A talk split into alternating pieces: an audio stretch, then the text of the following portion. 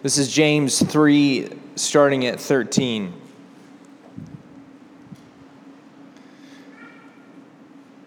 Who is wise and understanding among you?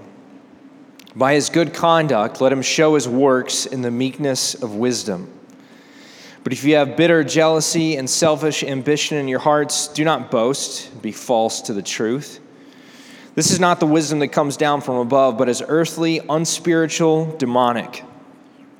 From where, for where jealousy and selfish ambition exist, there will be disorder and every vile practice. But the wisdom from above is first pure, then peaceable, gentle, open to reason, full of mercy and good fruits, impartial and sincere. And a harvest of righteousness is sown in peace by those who make peace. Let me pray for us. Father, we thank you that you are a God who loves to give wisdom to his people who speaks to his people. And we offer ourselves to you, O Lord, and say, We want to hear from you. Let our hearts be changed, softened, cleansed. Let our ears be open. Pray that we would hear your word and respond by the power of your Holy Spirit to the praise of Jesus. Amen. James here is, uh, is, is talking about wisdom.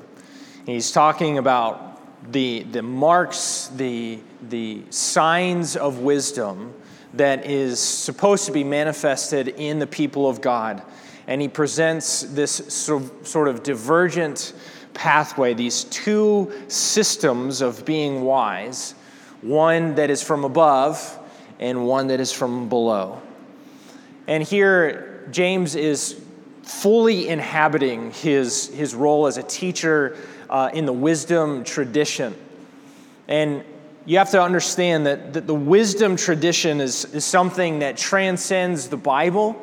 It transcends um, the ancient Near East. It transcends uh, Christianity and Judaism. That wisdom was sort of on the agenda for lots and lots and lots of people of this time. So we know from the beginning of this book that James is writing to Jewish Christians who are scattered throughout the Mediterranean world.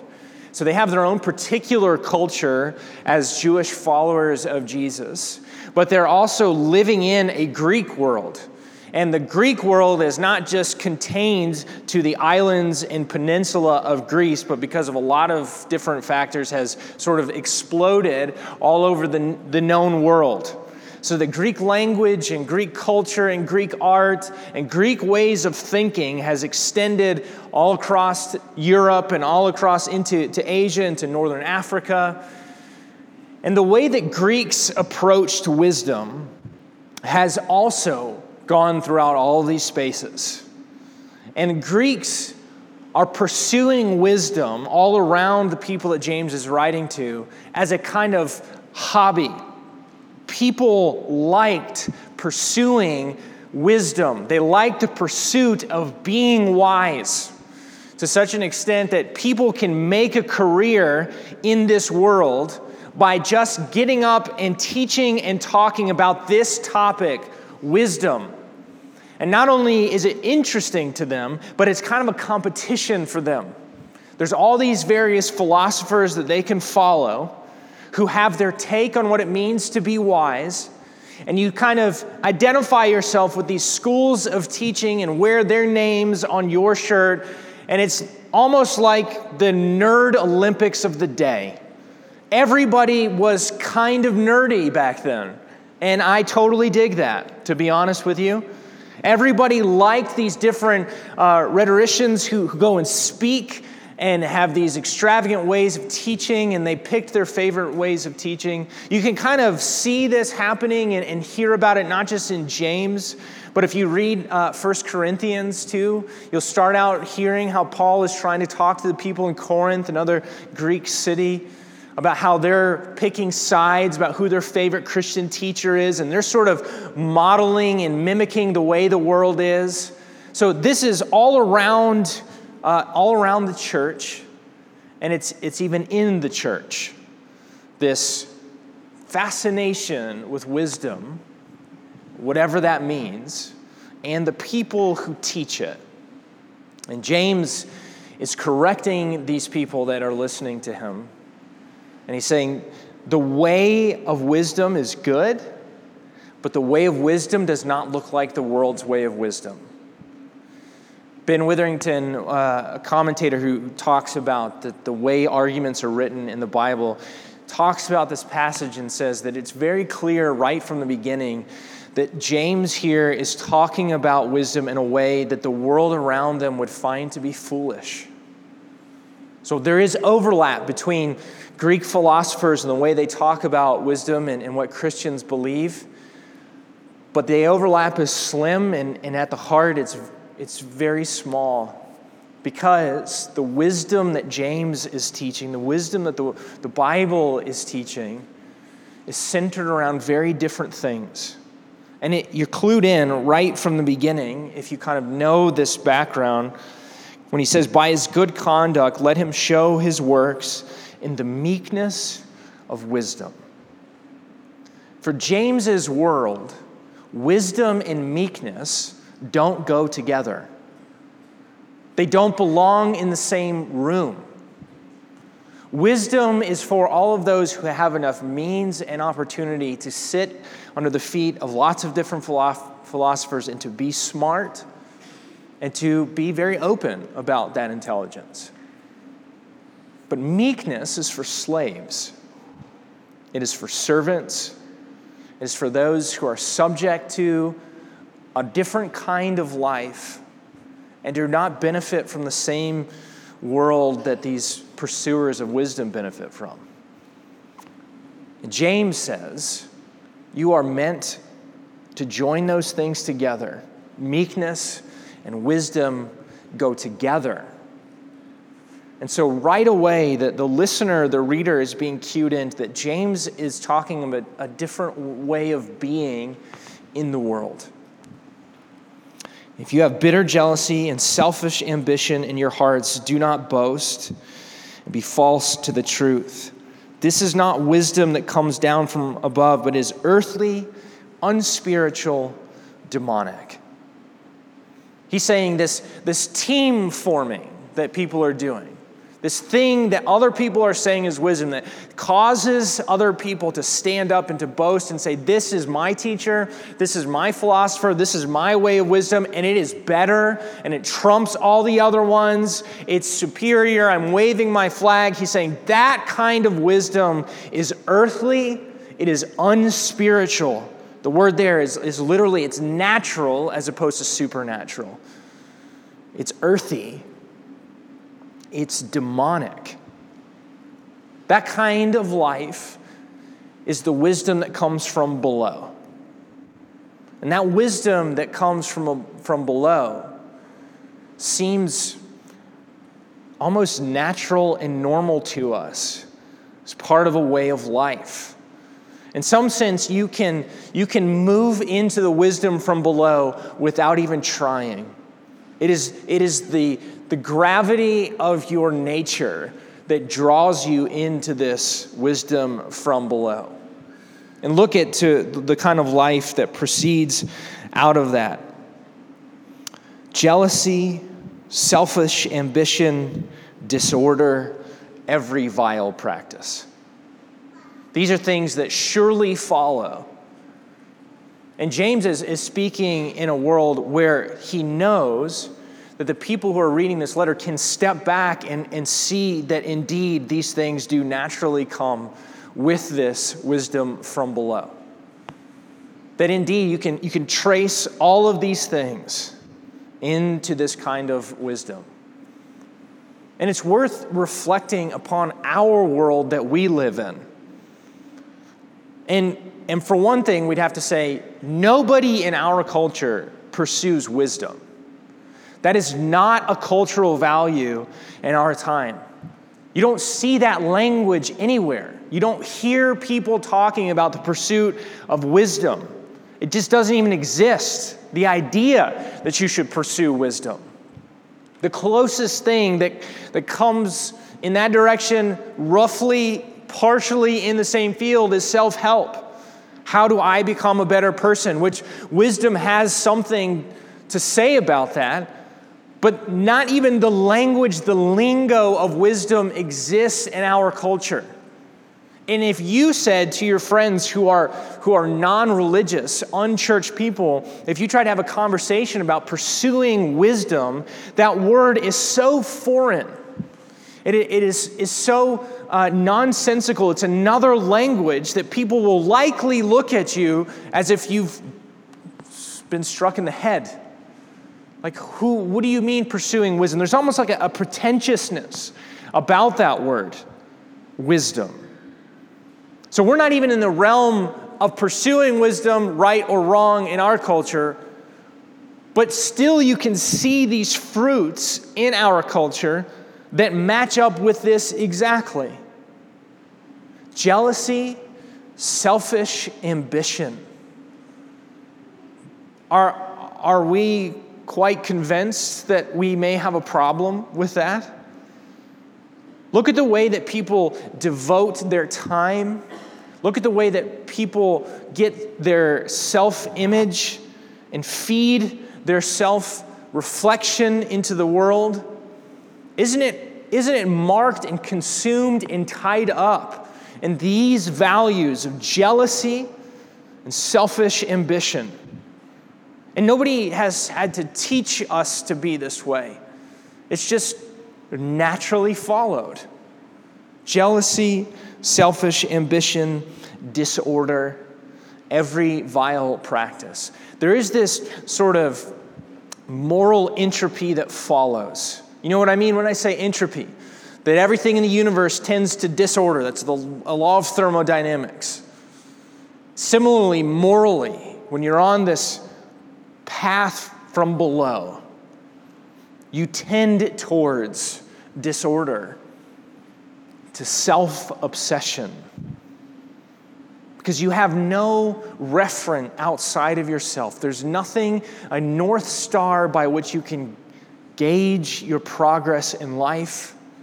You become your own North Star.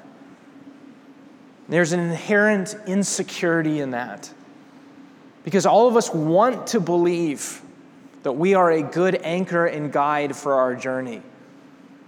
But at the same time, many of us, most of us, all of us deep in our guts know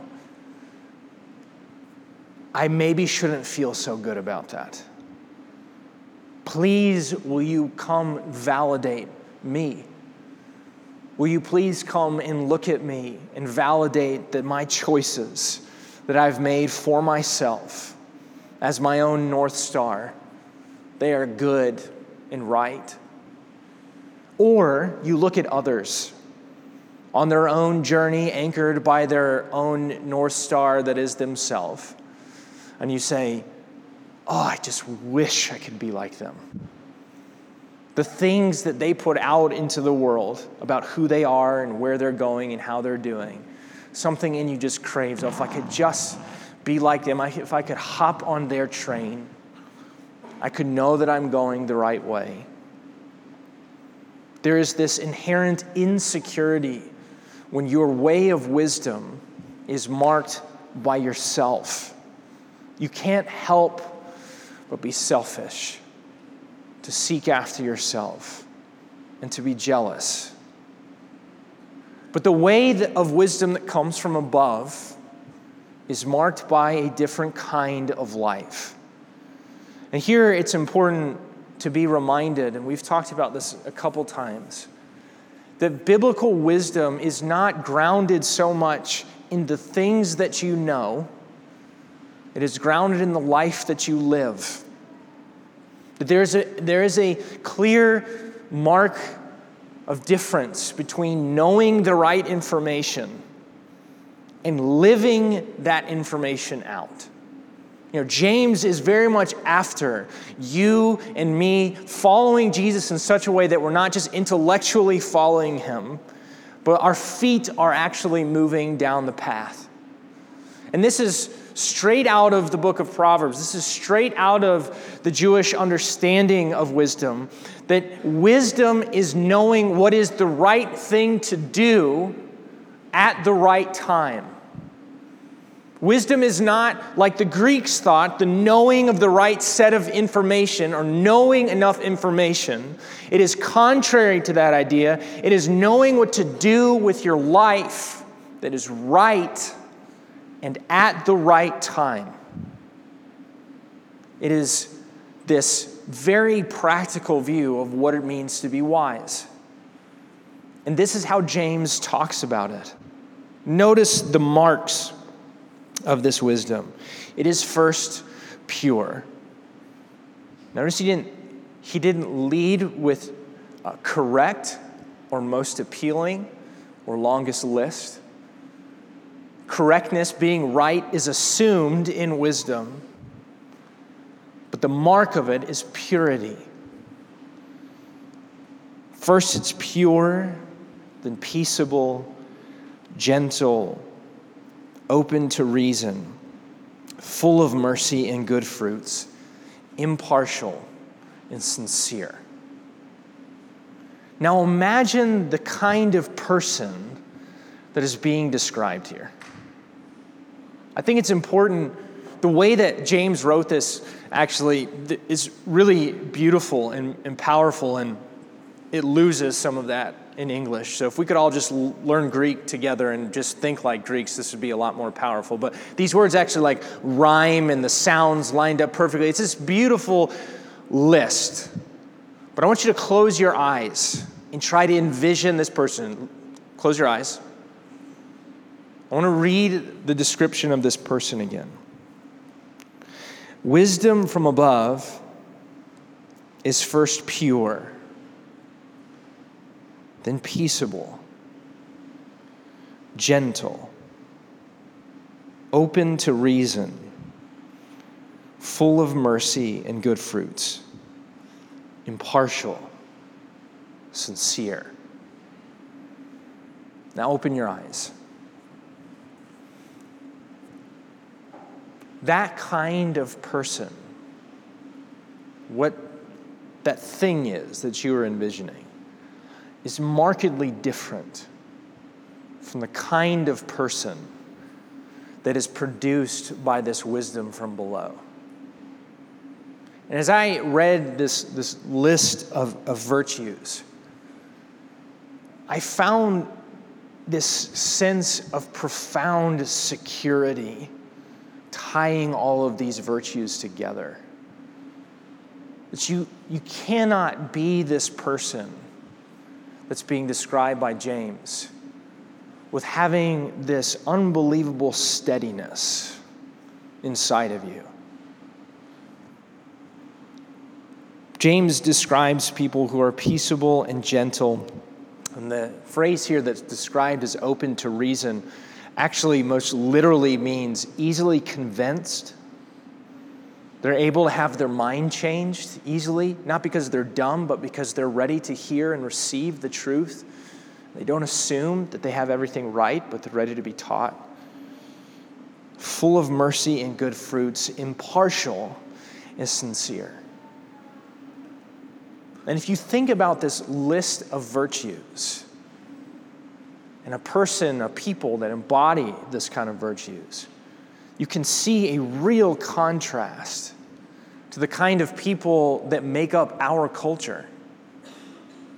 There's a quiet confidence that fills this kind of person that is in stark contrast to the frenetic grasping for approval, the need to shout louder and louder that you are best and those who disagree with you are foolish morons. This person doesn't need to do that because they're standing absolutely solidly convicted that they are standing on wisdom from above that does not shift like the sand. They don't need to seek out the North Star of somebody else and try to desperately crave to be like that person or that person, the next that person, or can you please validate that I'm the right person to follow? They're able to be convinced because their worth is not being determined. Their pathway is not being shaped by the conviction that they must be right all the time. They're open to being told, you are wrong.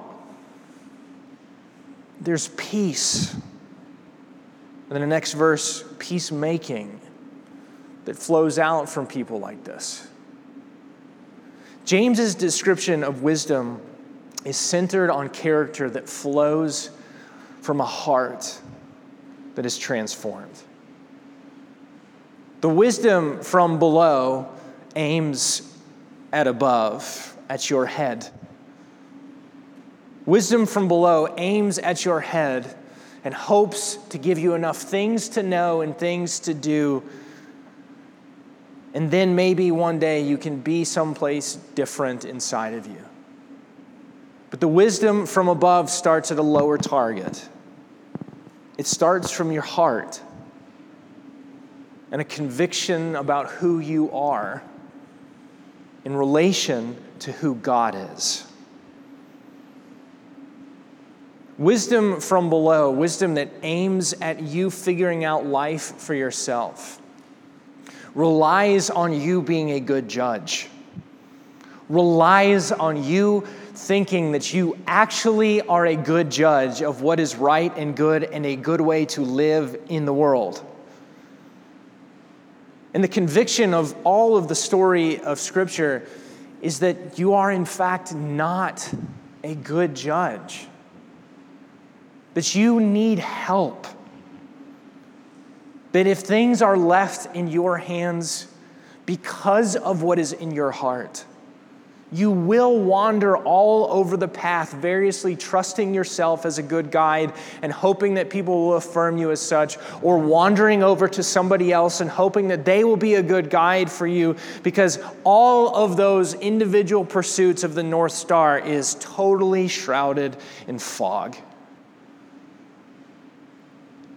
The biblical conviction is that you need help and that God will help you. The biblical message is not that you need help, I hope you figure this out, but that instead God speaks to his people and does not abandon them to themselves. Biblical wisdom, as James understands it, as we are invited to understand it, starts with an ear inclined to the speaking voice of God. There is a whole psalm devoted to this. There's many psalms devoted to this idea, but the longest psalm in the Bible centers around the idea that wisdom is available to you and is life and liberty to you. Psalm 119 is the longest psalm in the Bible. It's 176 verses. We will read starting at verse 1 all the way to the end. Join me. Not really. I'm not going to read the whole thing. It's an acrostic. It's built around uh, the Hebrew alphabet so that every letter of the Hebrew alphabet gets a chance to say the same general message. I'm going to start at verse 97, and I'm just going to read the sections for two of the Hebrew letters. Oh, how I love your law. It is my meditation all the day. Your commandment makes me wiser than my enemies, for it is ever with me. I have more understanding than all my teachers, for your testimonies are my meditation. I understand more than the aged, for I keep your precepts. I hold back my feet from every evil way in order to keep your word. I do not turn aside from your rules, for, your, for you have taught me. How sweet are your words to my taste, sweeter than honey to my mouth. Through your precepts I get understanding, therefore I hate every false way. Your word is a lamp to my feet and a light to my path. I have sworn an oath and confirmed it to keep your righteous rules. I am severely afflicted. Give me life, O Lord, according to your word. Accept my free will offering of praise, O Lord, and teach me your rules. I hold my life in my hand continually, but I do not forget your law. The wicked have laid a snare for me, but I do not stray from your precepts. Your testimonies are my heritage forever, for they are the joy of my heart. I incline my heart to perform your statutes forever to the end. The psalmist is speaking of the law of God with such tenderness and affection not because this is the way by which they accumulate their moral points, but because the law, the wisdom of God, illuminates the path to a good life. Because here they don't have to worry about straying or being tripped up or snared, but because the Word of God, the law of God, is spoken to His people, there is a way of life that opens up and is illumined for them. This is the way that transforms the heart. And this set of virtues that is described by James, it flows out for a people whose hearts have been transformed to look like Jesus. These virtues that are described by James are so Jesus soaked. If you read that list again and you close your eyes and imagine the person that is being described, you get Jesus. He is so rock steady confident in his identity as he follows the Father as he teaches a life that can somehow be blessedly meek, it can be peacemaking. And that from that peace flows a righteousness. God has presented his wisdom to you most clearly in Jesus. The wisdom of God, that the way from above is Jesus. Jesus stands in front of you and does not just beckon to you to believe a certain set of doctrines, but instead stands before you and says, Come, follow me. And the person who follows Jesus loves the things that he loves, delights in what he delights in and is unafraid of the world, is unafraid of whether or not they are a good enough guide or that you are the one that they should be following. But the person who follows Jesus is absolutely secure in following Jesus into this way of peace and peacemaking. The law of the Lord in Psalm 119 should still be our prayer and our confession. The law of the Lord, the word of God, is still a word that illuminates the path. In Jesus, the lights get turned up, way up, and we read better, and we read truer, and we read clearer than even the psalmist read when he wrote Psalm 119. God wants for you a transformed kind of life, a wisdom from above that forms you into a person that is not like the people of this world.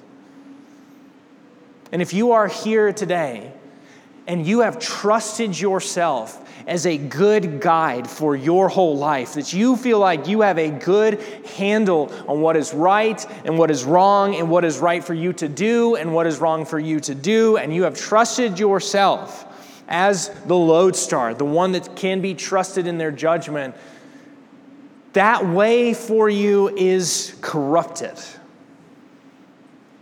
And we all go that direction. That is our inclination to trust that we are one who is a good decider of what is right and what is wrong. It is the story of our first parents to want to be the ones who get to decide what is right and what is wrong. It is in the garden. It is Genesis 3. It is our nature, our temptation to all the time believe I am good at deciding what is right and what is wrong.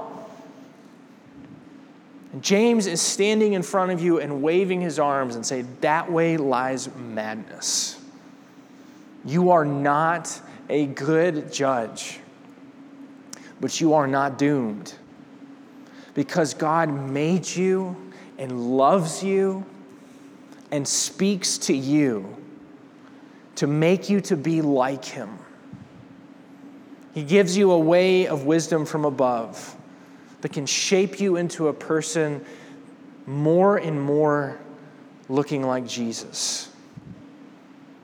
Unafraid of enemies, of judgment from others, absolutely confident in God our Father, who shines his light on your foot so that it might not slip from the path. If you're here this morning and you, you have given yourself over to that kind of wisdom, if you have trusted in your own judgment overly much. And maybe things are going well for you. For all from all outward appearances, things are fine. Maybe inwardly you feel great. Today, James is warning you that it's not likely to stay that course. That the seeds of, of the things that you see around in the world that, that scare you and scream at you with their frenetic insecurity and screaming and vain ambition, the seeds of that are inside of you. Don't go down that way. And maybe you have eaten from the fruit of that. That you, you are consumed by this jealousy, this selfish ambition. You are consumed by this way of boasting so that somebody might affirm that your boasts are right. Your whole world is, is a social media po- post that you're hoping that enough people like to affirm your own rule, to affirm your own status as a good and right North Star. And this morning, what I'm offering to you in the gospel is relief. You don't have to live that way anymore. You don't have to be so burdened by insecurity and hunger for approval. You don't have to wave your own flag anymore. Jesus will be your rock. And if you are here this morning and you have leaned hard into the way of wisdom from above, and life is hard, let me encourage you. It may be hard because the whole world is wired according to a different set of wisdom. And just because your life is hard does not mean that you are being unwise. It may mean that you are right and the whole world is rushing in the wrong direction. Hold fast to your security in Jesus. Even when the whole world says that you are wrong and that you are crazy and you must acquire and accumulate the approval of so many others, you must be driven by jealousy and selfish ambition. Jesus is a rock to you. Just hold on. Just cling to him against the tide, and he will not fail you, even though your world may feel like it is failing.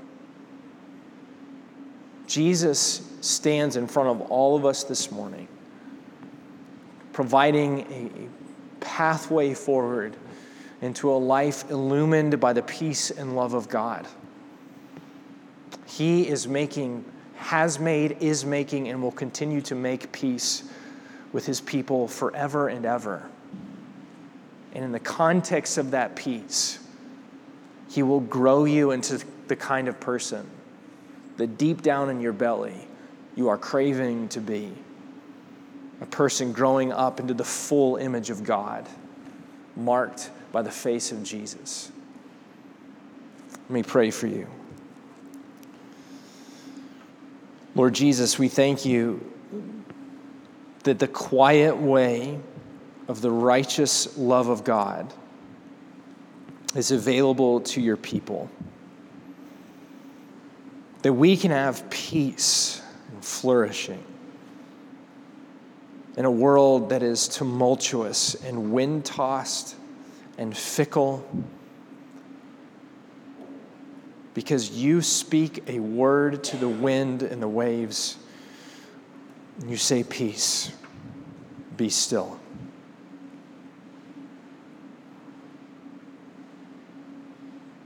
We are, we are drawn to you, Lord Jesus, because you are so unlike what we see around us. There is no one like you in all the world. And we don't need to, to wave the flags of our loyalty to get the approval from anyone because we can just be secure in being your people. Father, I pray for all of those who have been racked by insecurity and fear and guilt and shame, the craving for approval, this driven, boastful life, trying to get enough people to tell you that you're right and good. God, bring these people rest from that kind of glory seeking. Lord Jesus, for all of those who are trying their best to follow you in this way of wisdom from above, I pray, God, that you would incline their hearts to your wisdom once more. That you would shed your light on their hearts, that their your word would be alive to them, that they will drink from it, they will be refreshed from it, they will see you in the word, and the lights would be turned on to full brightness that even though they might struggle alone against the tide, they are not in danger, but are instead secure, sheltered by you, steadied by you. Jesus, make us a people who are wise. Make us a people of peace and peacemaking. And in that peaceful context, God, continue to make us more righteous. The kind of people who wisely choose the right thing to do at the right time, as guided and instructed by you. We thank you, Jesus. Amen.